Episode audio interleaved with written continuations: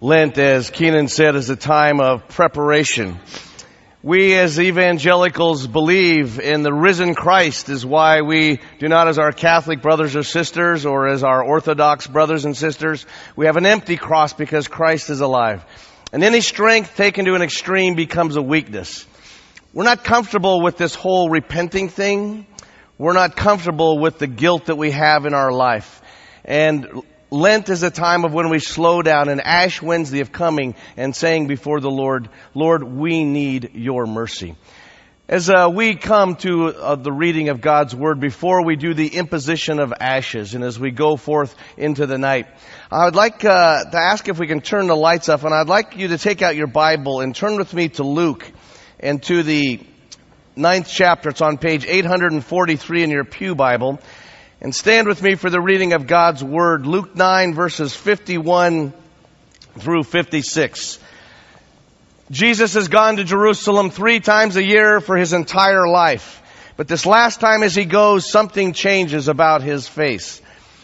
If you're visiting, we read this together as a sign of God's people. we get done reading, I'll say, this is the word of the Lord, and if you believe it, you'll say, thanks be to God. So let's read together Luke 9, 51 through 56 and in a humble heart receive his word to us. When the days drew near for him to be taken up, he set his face to go to Jerusalem. And he sent messengers ahead of him. On their way, they entered a village of the Samaritans to make ready for him. But they did not receive him because his face was set toward Jerusalem. When his disciple James and John saw it, they said, Lord, do you want us to command fire to come down from heaven and consume them? But he turned and rebuked them. Then they went on to another village. This is the word of the Lord. The grass withers and the bloom fades, but those words will help us forever. It's always ironic to me that the times that I know we on the pastoral staff, uh, when do I love the sanctuary the most? Uh, when nobody's in it. And because I really don't like people. No, that's not why. Because when you're gathered together in here, that there's a silence and a space. But the other times I love worship the most are the least attended. And not because of the smallness of the crowd, but because of what it means. For me, Ash Wednesday as well as Maundy Thursday is a huge statement and I know people are busy and people have things and we run around, but a lot of it is just avoidance behavior. We don't like to pay the price of what it is to deal with what's going on inside of us. Calvin said there is no repentance without faith. And what he meant was that we need to have faith in two things. One, our great need. You gotta believe you've got need. And I don't mean surface need that you're not happy. And you have to believe that God's mercy is available to remove that. One of the churches that we were at, there was an accident, a husband and a wife, and they were driving, and they weren't hit, not really hard. They got kind of T-boned from the side. And the ambulance came by and said, are you alright? They were alright. I mean, they weren't really broken up much or anything. It scared them a lot. And they said, why don't you come with us to the hospital? And he just kept saying, no, I'm alright. I'm alright. I'm, I'm alright.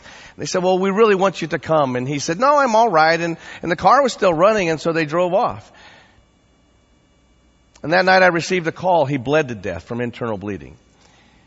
He had no feeling, had no idea that he was dying from the inside out. I'm fine, I'm fine. He had no idea. Before the sun would come up, he would be gone.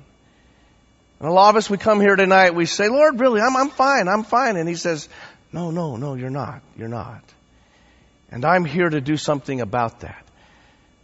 Jesus in this precious little passage is on his way to Jerusalem and Luke records, as well as the other gospel writers, that there's something changed about his face, that his face is set towards Jerusalem. Well, you might say, well, of course it's set towards Jerusalem. That's where he's going. But they've noticed the countenance has changed in their master. The one who always had time for people that were hurting, the woman with the flow of blood that touched him and said, who touched me? To stop when children were interrupting the sermon and laugh with them and hug with them. The, the blind people calling out saying, Lord, have mercy. He always had time for them, but this time there's something else going on. In fact, when he comes to Samaria, the Samaritans won't receive him because he won't stop and offer the Middle East hospitality. And James and John say, well, you want us to nuke them? And Jesus says, he rebukes them. He says, are you kidding? And that fast, his face is going back. Because there's something else going on. He's heading Jerusalem and he's heading there to go for the cross. True repentance is the most freeing process that God can give to any of us. And it's by His grace, as Calvin says. Grace initiates repentance. You and I are so busted up inside, we don't know what we don't know. We so think that we really understand and we have a few nicks in ourselves, but we basically are pretty good people. We don't realize the magnitude of this disease that we have.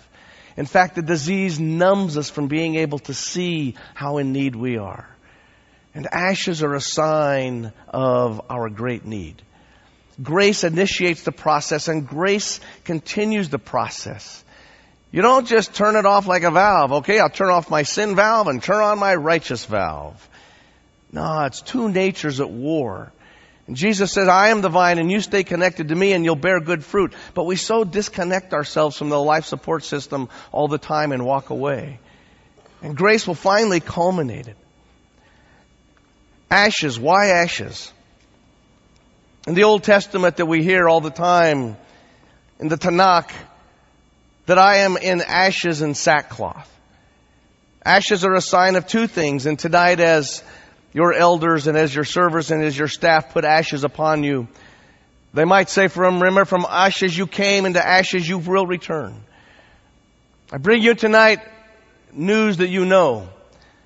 That body you're sitting in someday is going to be dead and lifeless.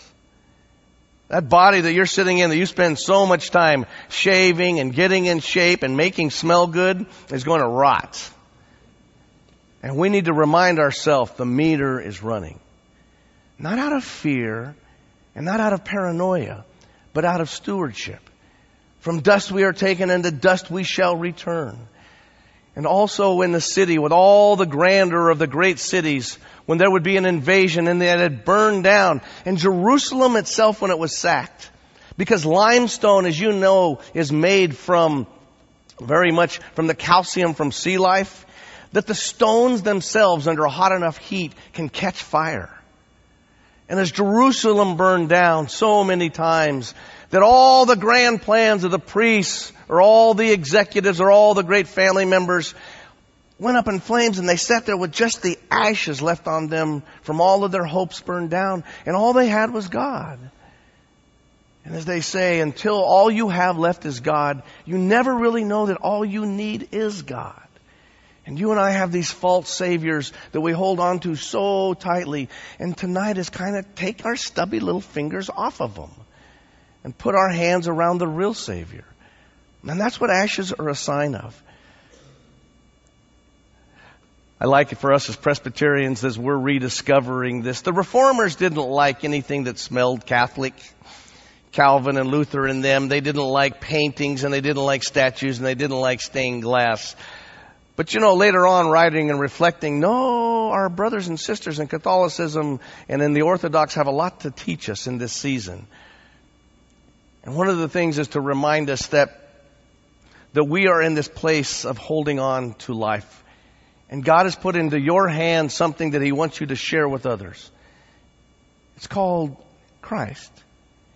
And we so hold on to our little money, and we so hold on to our little time, and we so hold on to the spotlight and the microphone because we're so afraid that the world won't know that we were here. And tonight the liberator comes and says, I'm come to set you free. You set your face towards me. You set your face towards me. And only if you can take one more step, you take it. Remember a pastor in Scotland said life is where you get up and it knocks you down and you get up and it knocks you forward and you get up and it knocks you down and you do that all the way to glory. That's what life is. You get up and you get knocked down, you get up and you get knocked down, but it's by God's grace that He takes you along the way. One of my favorite parables was written anonymous. Is it not cool when someone writes something great they don't even want to be known? That happened a long time ago. It doesn't happen anymore. but of six people sitting around a fireplace, all of them holding a log in their hand in the freezing cold and the fire was going out. And the woman sitting there, she had a log, but she didn't put it in the fire because there was a black man across the fire and he scared her, so she was going to wait and to hold it. And there was a rich man sitting there and he had his log, but he saw these lazy, good for nothings and why would he burn his log on people that didn't work hard? And there was a bum sitting there who wasn't going to give up his log for this stinking rich guy. He could afford to do this. And there's another person sitting there and she wasn't going to give up her log because she looked around and she never saw any of those people at her church. And another person sitting there, he was going to give up his log, but he noticed nobody did. And the black man wasn't going to give up his log because he could finally get back at these rich people and at Whitey. And in the morning they found them froze to death. They held on that log in their hand by pride and ego and selfishness. And what they died from was not the cold without. It was the coldness of their heart is what killed them. And tonight as we go into the night, and we go to these different stations and we'll be around here, and this is a service of just preparation. If you desire to stay in a moment in quietness and to reflect as the choir as the band are praying, please, please tarry. That's why we're having this as a shorter service, so you can have time with the Lord.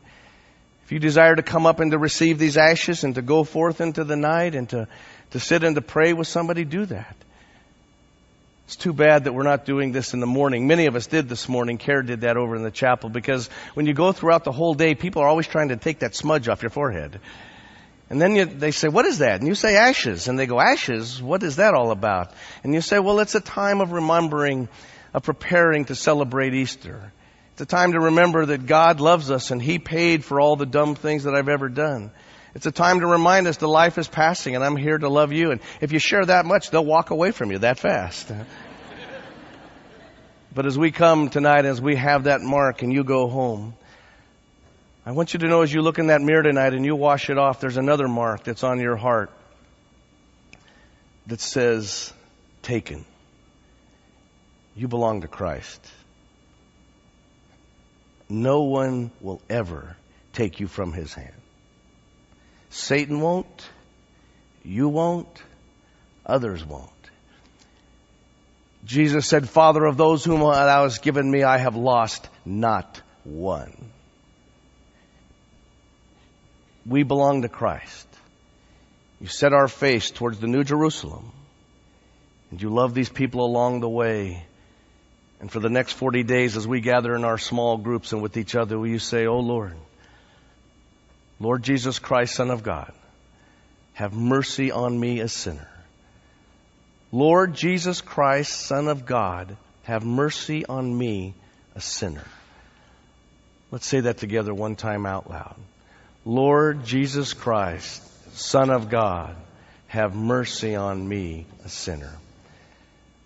This time, as we get ready to pray, I'd like to ask if Roger would come and to pray. And as our servers are getting ready to come forward and to receive, in fact, if the servers would come forward now, our elders, and take these ashes, and as they're going to different places, there'll be some positions up in the back and some down over here, and and as a sign of us being able to set aside our life to being God's. To go forth into the world and to have the mark of Christ. To have the mark that we belong to Him and to have the mark that, you know what, we are losers and Christianity is made for us. That we belong to the Lord. So after He prays for this, any time that you desire, you can pray, you can sit, you come forward, receive this, and you go forth into the night. And for the next 40 days, let's focus on our need in God's gift. Father, we thank you for the privilege of being able to set aside this evening as a night that is sacred, a night that is set apart for you to prepare our hearts to draw close to us as we draw close to you. Lord, as Lent is often a time that in many traditions we give something up. Lord, may this season be a time that we don't give up something trivial, but maybe what we give up is ourselves and that this might be a place, a community, a church with a bunch of men and women who reflect Jesus in a brand new way to the world around them. Lord, we set aside these ashes tonight, not that there's anything sacred or holy in them, but they point to a reality and a truth far greater than ourselves. A truth that is simply stated as this that God so loved the world that he gave his one and only Son, that whosoever believeth in him shall not perish, but have everlasting life. God, that you sent your Son into the world not to condemn it but through Jesus to save it. We do this in obedience to Him. Amen.